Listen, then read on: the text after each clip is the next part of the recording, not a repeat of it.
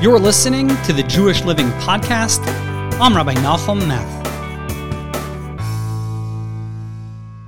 Welcome, everyone, to our next edition of Jewish Living. We've been talking the last couple weeks about the halacha, about the laws of motzi, the halachas of bread, and the laws of mizonot, of grain products. We've talked about bread.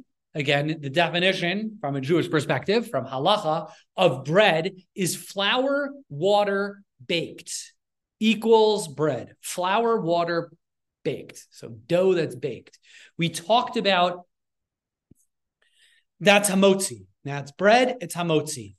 We've talked about there are there are grain products which aren't bread.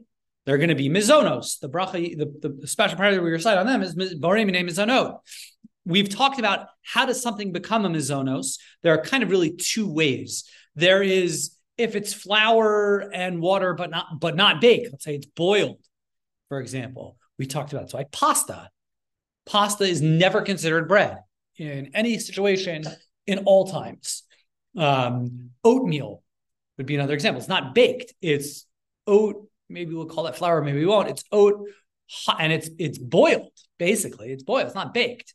So um, again, just so we're clear in Judaism, in, in halacha, when we talk about baked, we mean in typically we, we talked about this a little bit last week. It means in an oven. It means there's no medium of water. It's in a, an oven.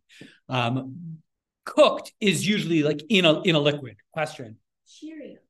Yes. I so I worked at TBS at the preschool there for seven years, and we would sing as note for Cheerios, but that is a flour and a water and it's baked.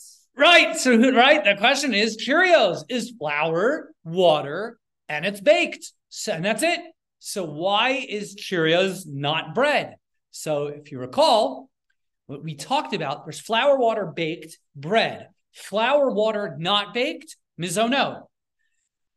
Then we said, but there's a second category of mizon, of grain products. We called it kisnin bread.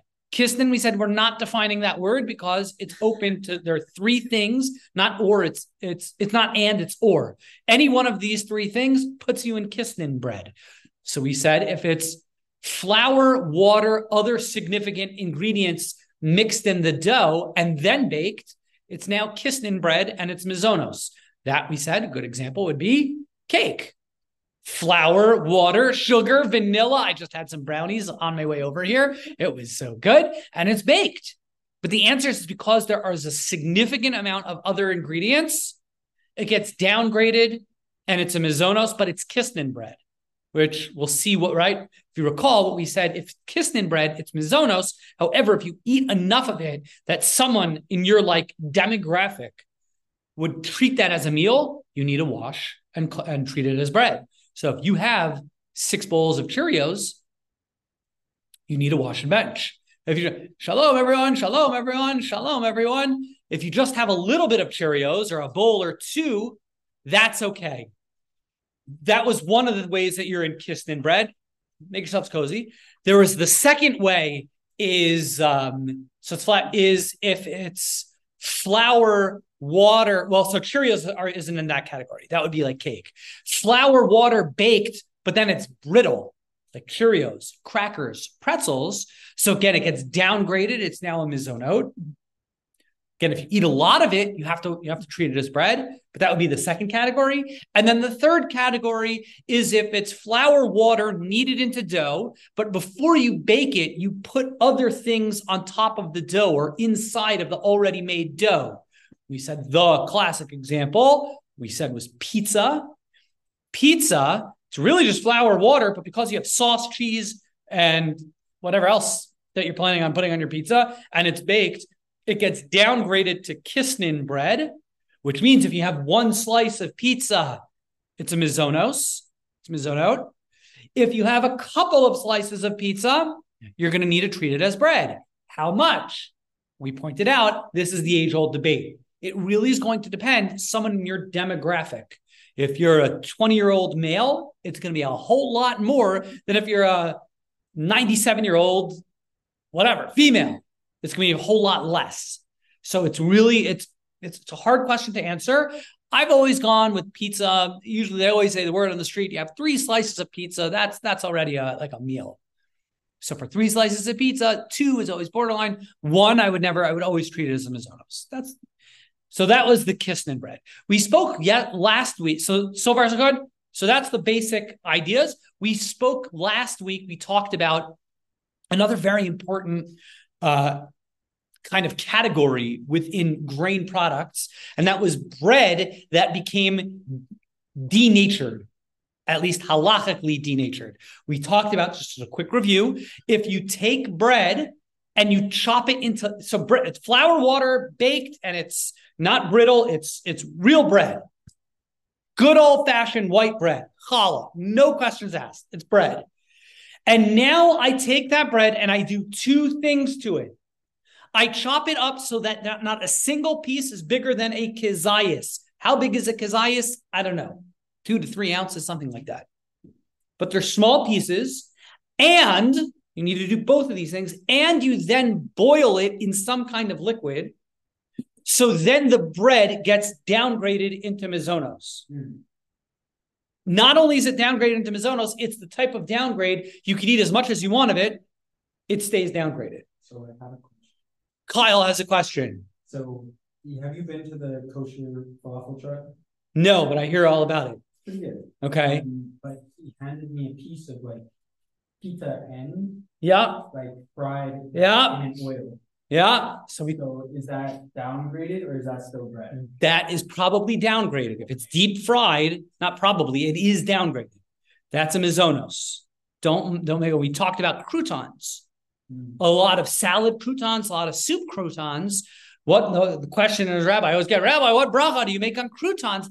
The answer is really going to be it depends on how they make it. If it's like a pita that's been cut into a small piece, they're usually small enough, you're eating it as a crouton. But if it's baked, it's still bread. If it's deep fried, it's a mizonos. So you really have to, and this is what I do. I'll ask, go to the back. How did you make it? It's it's kind of a, a funny thing to do, but I'll do that. If those those who know know, and you have a crouton, you really have to figure out how it was made. We talked about so that's baking. It's not doesn't help. Deep fried or boiled, it downgrades. We said, what about if it's like kind of pan fried? So if you we talked about if you just put a little bit of Pam onto a skillet so that it does so that whatever it is that you're cooking on the stove doesn't burn that's like baking because it's not really cooked in a liquid medium there's just a little bit of pam on there so it doesn't burn like we just no no like a lot of times i'll do it for bagels i didn't do it tonight tonight we use the toaster it's actually the best way to make a bagel you ever toast a bagel don't use a toaster mm-hmm. you put it on you actually toast a bagel on a stove top mm-hmm. it is so much better i don't know why it's so good but that's neither here nor there. That's Rabbi Meth's recipe. That's for for for a different class. But what if you actually have a little bit of oil? It's not just it, but it's so it's like halfway in the oil. It's not coming. If the food that you put in, the bread, is completely submerged in the liquid, that's called cooking. That's that's boiling. If it's only partially, so we saw the Mishnah Berurah says it's a little bit of a dispute. It's really not so simple. His suggestion is because it's a real dispute amongst the, the earlier authorities, best bet is something like that. You should only eat bisocha suda. You should only eat it after you've had proper bread. You washed, you, you you ate the motzi on the bed on the bread, you made the motzi on the bread. Now you should eat that. We said a classic example, not such a classic example, a real potential example that does come up. Again, I'm not a chef here, would be potentially French toast. What's that? Put in I, that. That's it's really kind of absorbed into the bread. So, but it's not like totally submerged in like a liquid. So if you just put a pan, like if you just put a little bit of Pam onto your skillet when you make your French toast, it's still hamotzi. If you put in a significant amount of oil so that it's like really boiling, you know, and splattering and stuff like that, you might have a problem. You might now, one thing you can do is just make sure each piece is bigger than a kezias, which usually you will do. That's been my experience, unless you have like mini mint French toast. So you're not going to have a problem. But that would be the story. And then we. What's- French toast bites. That actually sounds really good. And Now, and by the way, we pointed right, little mini French toast bites, and we pointed out in theory, I don't know if this will work, but if you want to make French toast that is definitely not bread, take your what you do is take little mini French toast bites, put it into boiling water for 30 seconds. It and now again, and I can't tell you, I'm assuming that'll destroy your bread, but if it doesn't, if you then take those little pieces of bread out of that boiling water, that bread is now Mizonos, according to all opinions.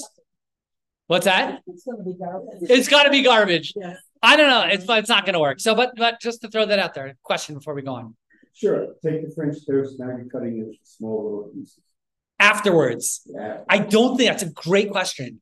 I don't think that works. I don't. In other words, do you have to cut the pieces into bread of bread into small pieces before it's boiled? I think the answer is yes. I think so. I'm pretty pretty sure. I mean, Very good question. so because when you eat any type of bread, you're not eating it as a chunk. You're It's a very good point. When you take it to bite or something. so- Yeah, but you're not going to eat it kazais. That's a very good point. Um, I'm gonna. That's a very good point. I like that. So I'm going to assume that's the answer, but I'll double check.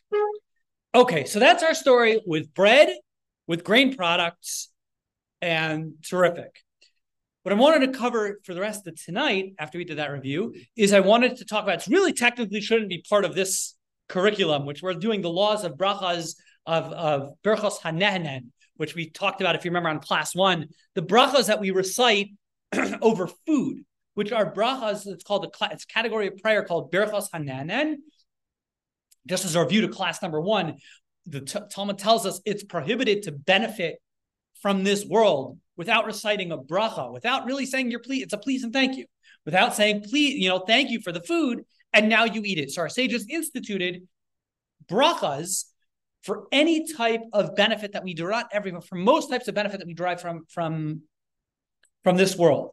And there are a couple different categories. There are special prayers that you recite for fragrance, we've talked about. There are a couple other brachas that might be considered brachas hanehenin, um, brachas of driving benefit. But we're this semester, as it were, we were focusing specifically on brachas on food. But today, the rest of today, we're going to do a little bit of an exception, but it's so closely connected, we're going to cover it anyway. And that is, we should hopefully most are familiar. Before you eat bread, what do you do? You wash your hands. And not only do you wash your hands, you say a bracha too. So I want to talk about that for a second. Why do we do that? How do we do that? And when do we do that? Okay.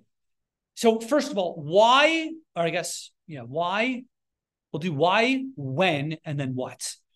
The reason to understand why we wash our bread, wash our hands for bread, I want to give a hakdama, an introduction. That's it's really necessary for every like really should start with the following introduction for every class on Jewish living. But for the laws of brachas on food, it's it's not as necessary. But I think for something like washing our hands, it's very very important because you'll see. I was driving. When was I? This morning. This morning, I got up at 5:03. Well, not really. I dive in. Well, that's I'll tell you what happened. Okay, this is just Rabbi Meth's personal life. Yeah. So we have, in, if anyone is interested, we we have the early our regular prayers. Shachris is at 7:30 or 7:25 now. Um, we have an early bird minyan, which meets at six o'clock. But because we have the extra prayers before, you know, Rosh Hashanah and Yom Kippur, so we start at 5:45. So anyway, you're getting up. So I'm like, you know what? Today was a fast day. Many had a tradition to fast today. So I was planning on going to the 7:30. I'm like, I don't need to go to the early one. Like, whatever. I'm fasting anyway. But of course, my body naturally, I wake up at what time?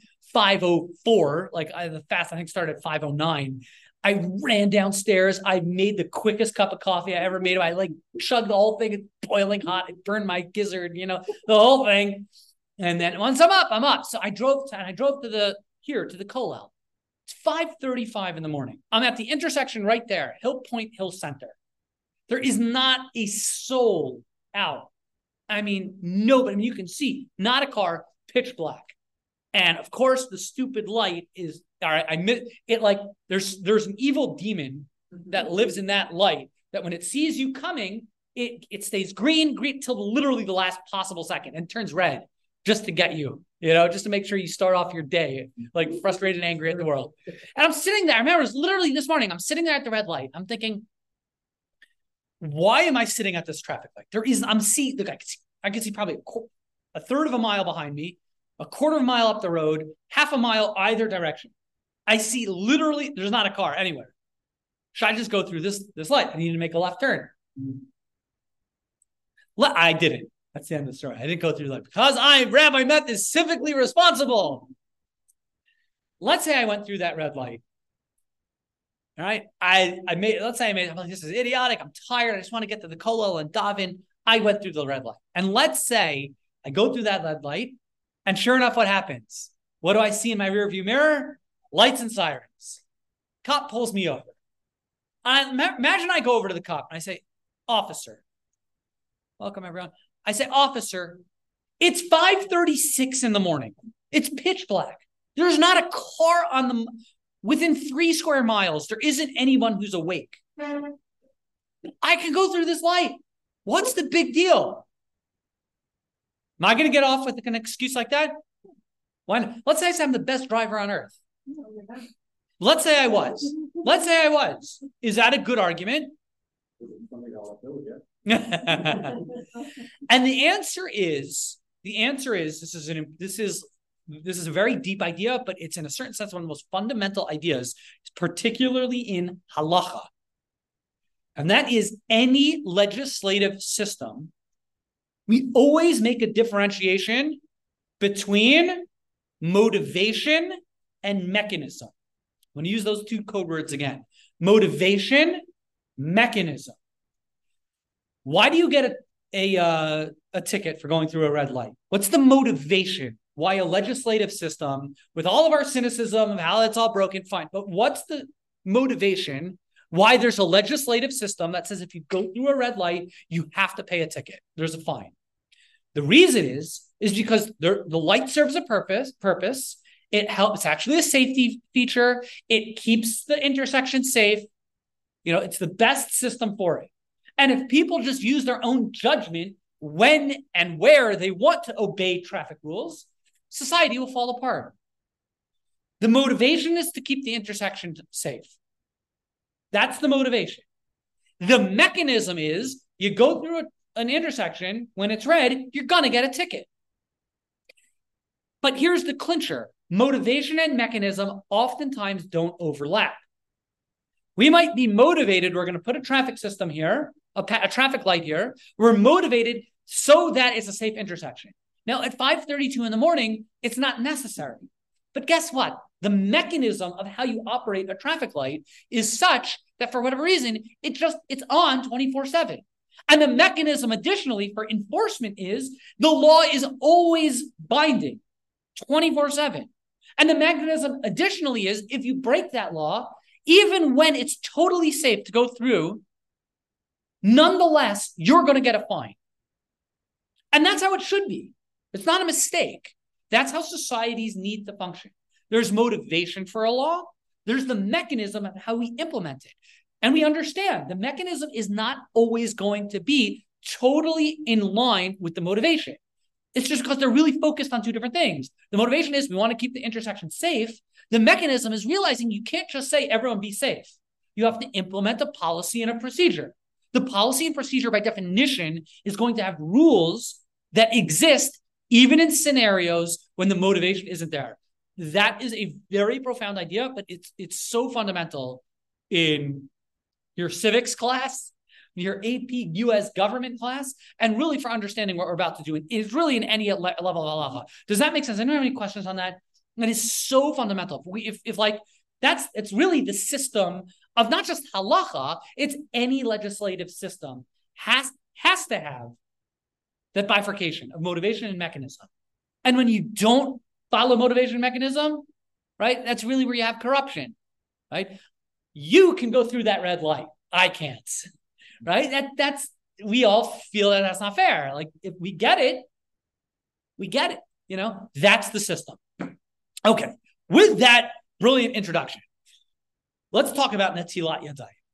Our sages instituted before eating bread and potentially other foods, which we'll see in a moment. Before eating bread, you have to wash your hands in a very specific way, using a cup, using washing your hands. We're going to go through how you do it in a moment. But you have to wash your hands before you eat bread. It's a mitzvah. It's actually an independent mitzvah to wash your hands before bread. Is that one of the 613 mitzvahs in the Torah? No. This is one. It's actually there are a couple of rabbinic mitzvahs. It is a rabbinic mitzvah to the point where we actually recite a bracha on this mitzvah. There's a mitzvah to wash your hands before you eat. And just like yesterday, we heard the shofar, you make a bracha, a special prayer before doing the mitzvah which is not, this is a different category of bracha, right? We talked about brachas on berachas hanehenin, there are brachas on deriving benefit from the world. This is a different category of bracha. This is a bracha, a prayer that our sages instituted before you do a mitzvah. Before certain mitzvahs, they didn't institute it for all, but before certain mitzvahs, you recite a special bracha. What's interesting and unique about Natilat Yadayim is that it's actually a rabbinic mitzvah which you can actually even ask the question. Look at the text of the prayer. It says, Baruch atah Hashem Elokeinu melech haolam, blessed are you Hashem, God, King of the universe, Asher Kiddushanu, that you sanctified us, Vitzivanu, and you commanded us, Al Natilat Yadayim, on let's call Natilat Yadayim, meaning washing of the hands. One can ask on the text of that blessing, it's not really true. Where did God command us to wash our hands? He did not. It's not in the Torah. The answer is, it's pointed out by, by many, many sources, is because we have a requirement to listen to mitzvos dirabana, mitzvahs which were enacted during the times of the Sanhedrin and earlier, it then actually, by extension, becomes take almost takes the force of a Torah mitzvah. We have a responsibility to listen to those who came to our sign at the U series in the past. We have a responsibility to listen to, to enactments and legislation of the sages during the times of the Talmud and earlier when you had the Sanhedrin that was actually standing. So that's why they instituted the prayer, and that's why the prayer makes sense. Terrific. Why do we wash our hands for bread?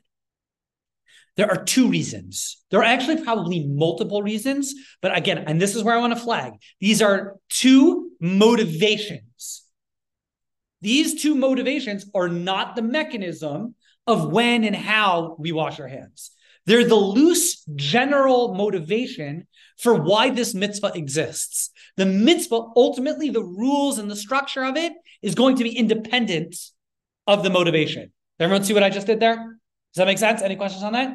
Motivation number one. The hiskadashtem, says the, the verse. The yisem kidoshim. You shall be holy, and you'll be holy. And our sages learn from there, you should have a certain element of nikios and tahara, cleanliness and purity before eating, you know, before eating something like bread. Bread is always considered, lechem lechem bread is always considered the staple of food.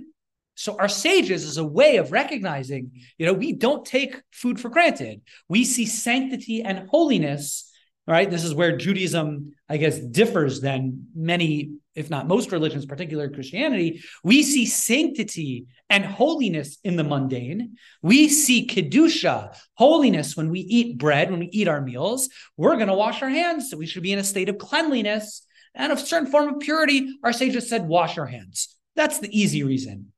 The not so easy reason has to do with tuma and tahara. What's Tuma and Tahara? Tuma and Tahara, you, you, might be familiar with. It can literally take us several lifetimes to really get into the details of it.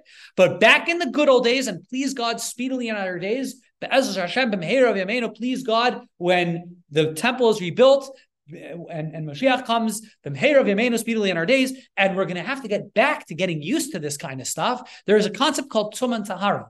Tuman Tahara loosely translates into pu- ritual purity and ritual impurity. There is no rationale, not that it's Ill, like illogical, but to, as the Rambam tells us, the laws of tuma and tahara, purity and impurity, he calls it davar she'ein machras.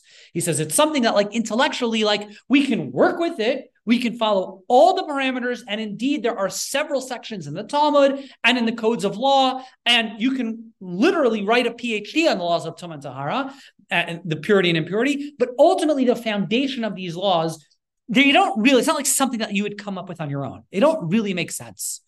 Uh, that's a strong word. They don't follow a, a, a, logical pattern. Obviously, there's a rationale toward it. Towards it, it's it's God's rationale. We don't fully understand it, but we observe it.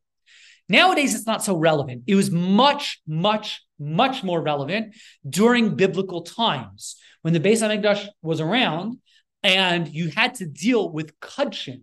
There were certain types of food which were actually ritually holy particularly, most notably, it would be truma. That partic, you know, again, we live, it's it's it's such an amazing thing. You know, we live in such a different and unique time. It's so important to understand this. We live in such an absurdly unique time. And I'm not saying like the last 500 years. I'm talking about like the last 60 years, mm-hmm. like 50 years. I was talking to my, my, my father and my father-in-law we we met we got together over the summer. I remember he was telling me, and I'm, I'm sure some of our older friends here might even remember. He said, "You remember growing up in New York? You go to a store, you got lettuce and maybe tomatoes, but you couldn't get vegetables that were out of season. What is, am I right? You couldn't get vegetables; it didn't exist. It just wasn't. You know, you waited if you wanted to wait to get your cucumber, you had to wait for the summer or whatever it was. You know, nowadays we like where does food from come from? Comes from Smiths Right? That's that's a that's like that's like even in our own lifetimes. This is a new innovation that you can get any type of food whenever you want. That's brand new. You go back one and a half generations.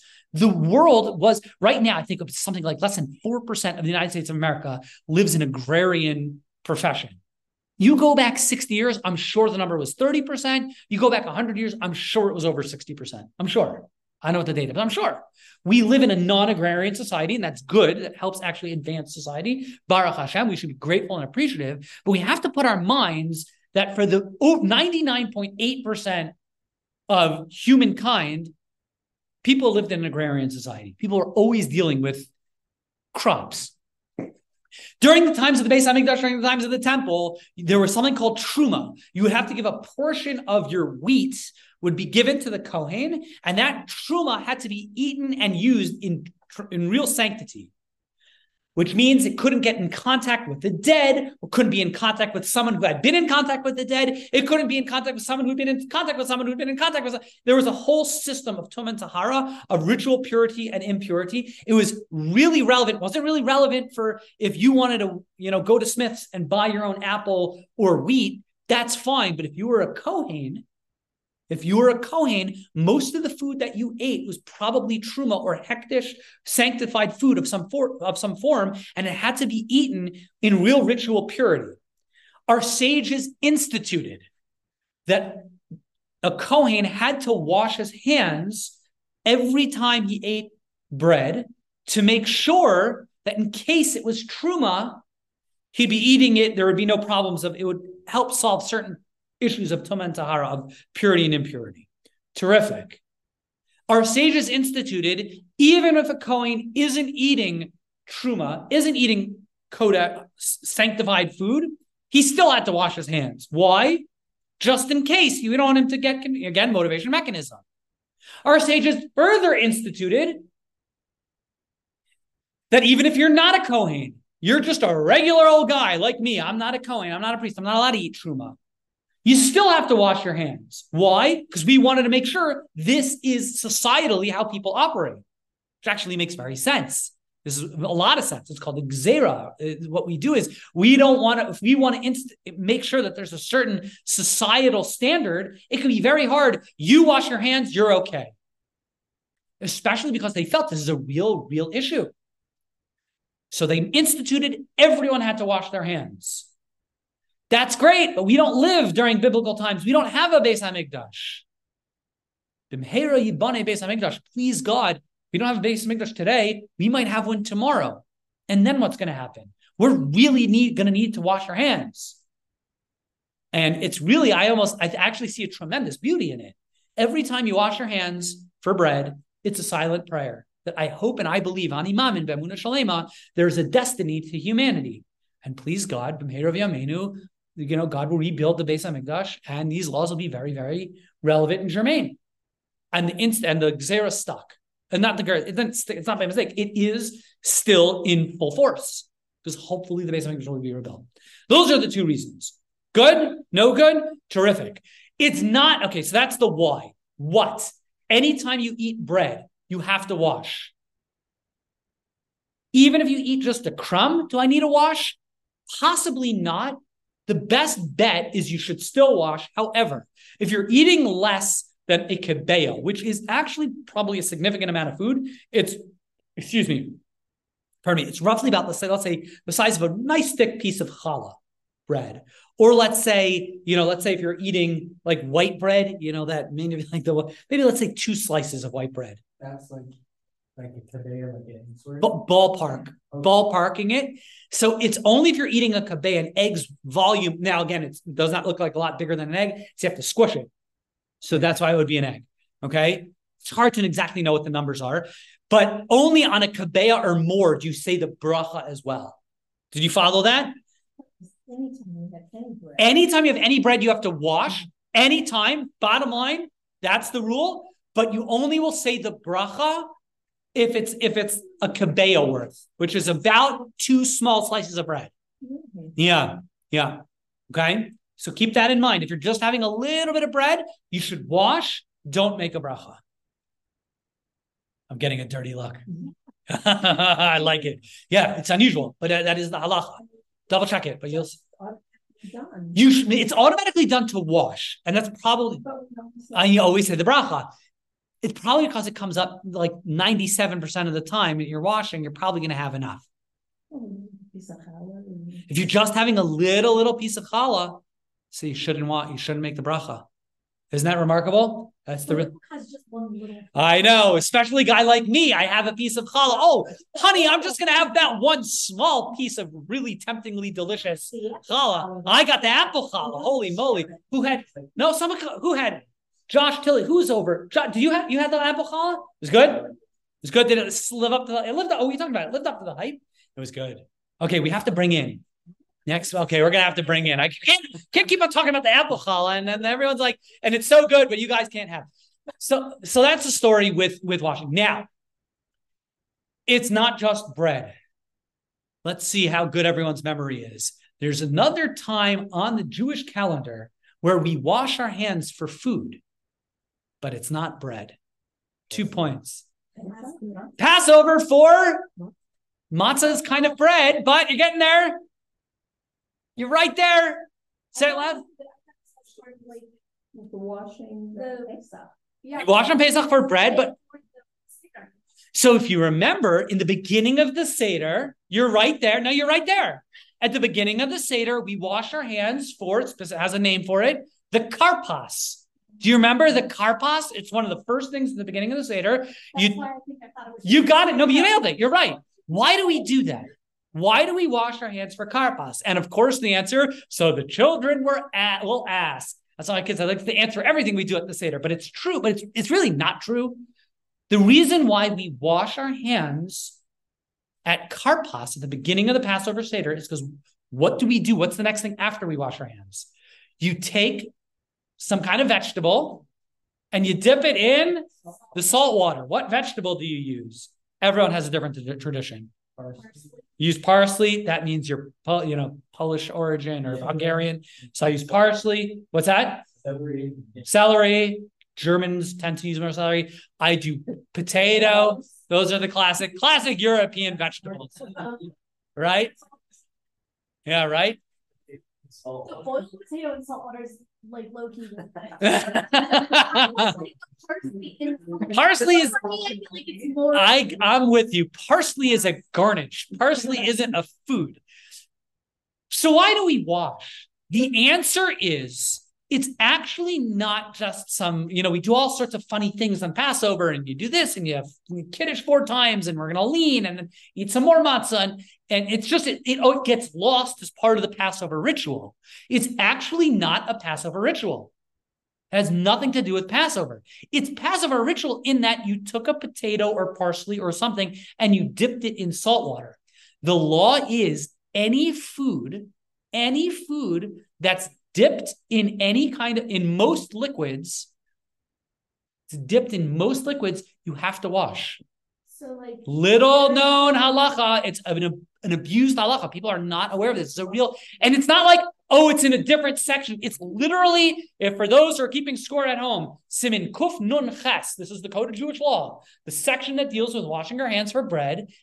Just paragraph four, subparagraph four deals with food items, tibulo bimashke is what it's called, mm-hmm. that are dipped in any kind of liquid. You also need to wash your hands. The tradition but not an exclusive opinion, is we don't make a bracha on it, which is why, if you remember at Karpas, everyone says we wash our hands and we don't make a bracha.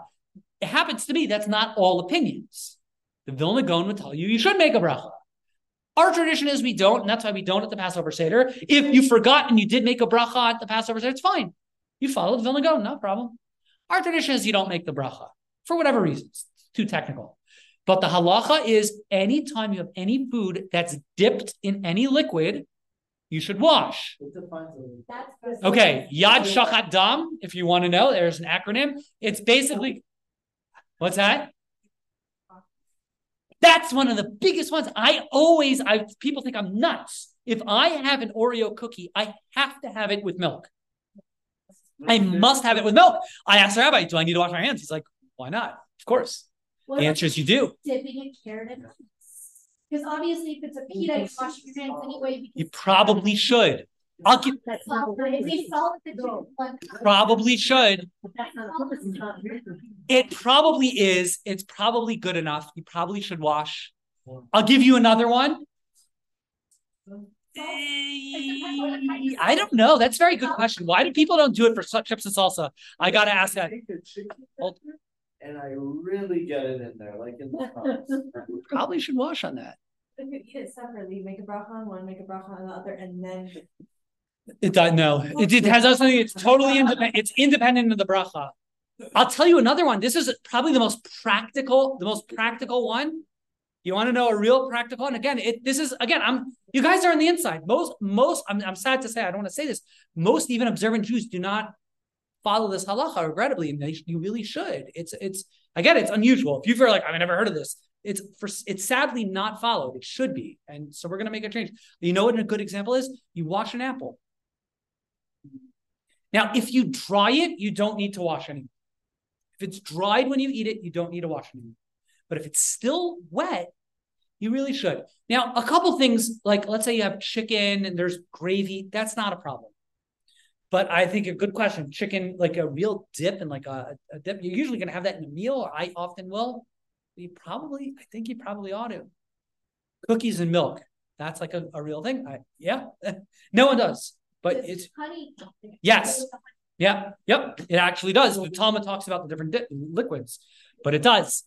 Is this again? There is a very, very small minority opinion that says you don't have to do it. It's only for bread. And I'll be melamed zechos on Klal Yisrael. People tend to be lenient. People tend to be lenient and not follow it. So if you forget, yes. If you see people not washing for this type of stuff, there is a minority opinion, and that's a pe- why why people don't. If you're asking me, if you're asking me, should you? I would say unequivocally, the answer is yes. If you don't, okay, I get it. I'm not judging anyone. There is a minority. I want to be very clear. There is a, a minority opinion that's brought in the halacha that says you don't need to. But if someone is asking me, Rabbi, should I wash my hands for a wet apple? I would tell you yes. That's what. Uh, how about this? I'll, let me rephrase that. I will. You could do what you want. I will. When I have a cookie, uh, Oreo cookie, will I wash? I will. Because like liquids are like probably. It happens the re okay. So what's the why for this? It really kicks in exactly for the Tuman Tahara.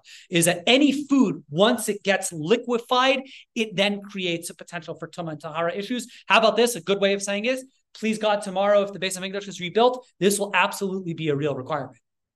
It absolutely will be. You know, you're going to have a real problem. You have potential Tuman Tahara issues. Okay, we only have four minutes left. Let's see what we can do. Um, Let's talk about how you wash. Here's what how you should wash. You should fill use a cup that's at least let's call it four ounces as a minimum, and you should pour four ounces on each hand. Okay, so that's not a lot of water. That's a very minimal amount. So if you only have a teeny cup, fill it up twice.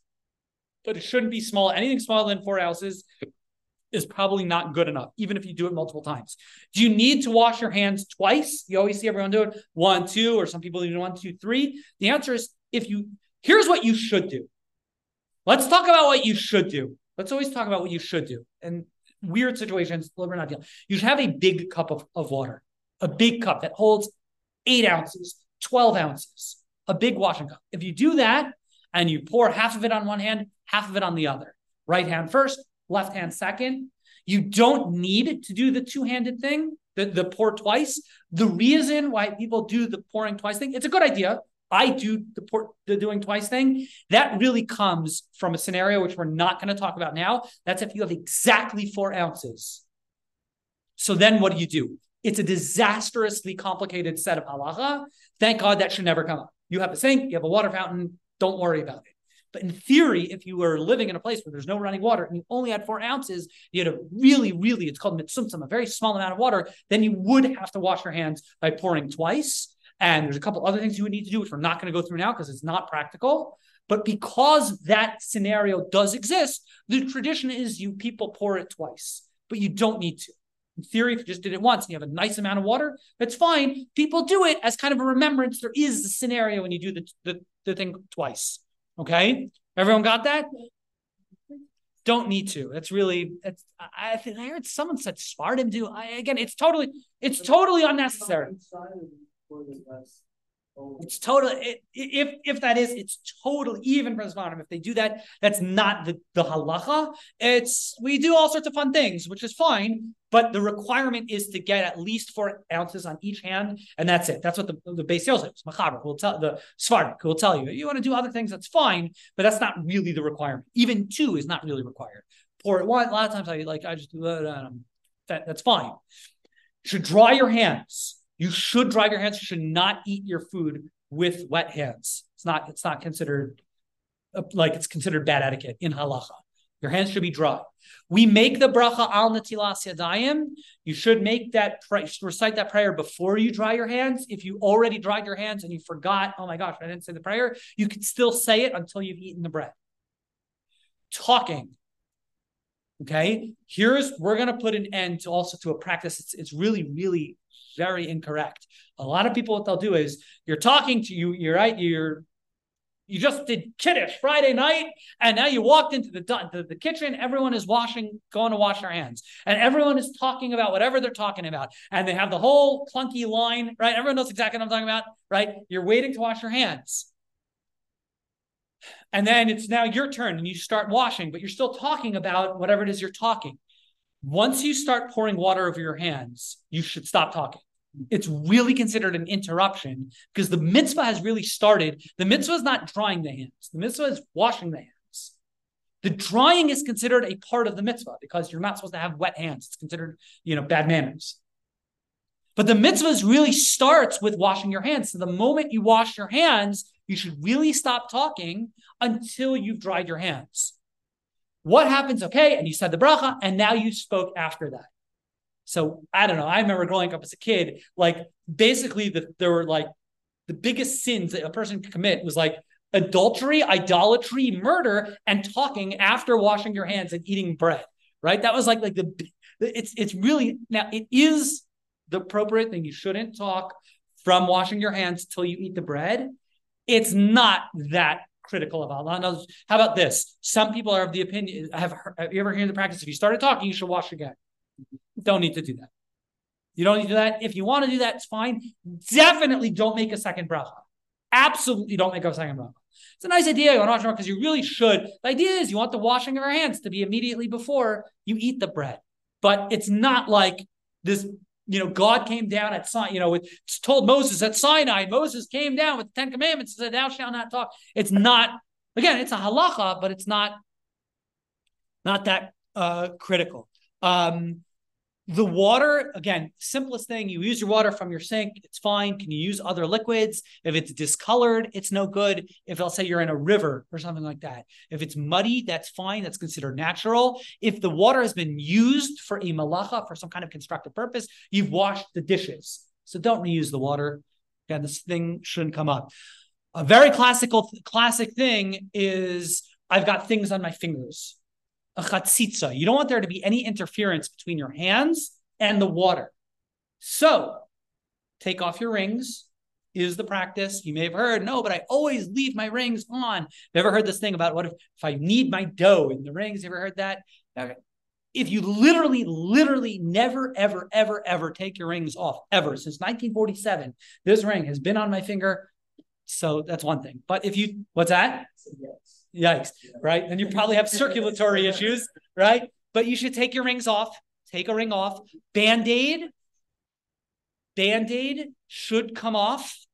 So whenever I, I always get paper cuts, like I'm the king of paper, paper cuts. I hate them. The most annoying thing in the world. You should take the, the it's a little annoying. Take the band-aid off and then put it back on. Anyways, you don't want to wash over it. It's going to get gross. You should take the band-aid off. Nail polish is fine. If you have a lot of paint from like a project or schmutz or something like that, you should wash. You should. Uh, that's okay. You should wash to your wrist.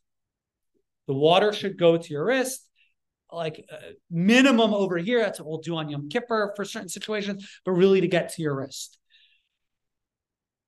There are a million other.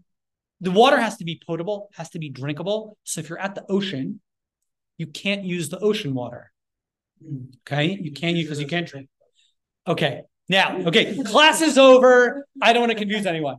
Technical thing, as an aside, Natila. Okay, so I don't want to confuse. All right, class over. Thank you all for coming. All right, as an aside, there is something called tivilas yadayim. Yeah. In theory, you can instead of if you didn't want to wash your hands with a cup, in theory, if you put your hands into a mikvah, that would be good enough. Mm-hmm. And you would actually make a different bracha. You're not going to find it in the ArtScroll Siddur. It's the bracha is al tevilat yadayim. Now, this will never come up. The only scenario this will come up because just use a cup and just wash your hands and stop being complicated. But the only scenario that I can envision is if you're at a beach and you have a sandwich and you're really hungry and you don't have a cup. So then, oh no, I'm sorry, you're at a beach. I'm sorry, you're at a beach, you have a sandwich, and you do have a cup. There's no other water. You can't fill up that water with the the ocean water. It's unpotable. But so there you could do is stick your hands in the ocean. The ocean is a mikvah. Russia, like Michigan. Is Lake Michigan salty?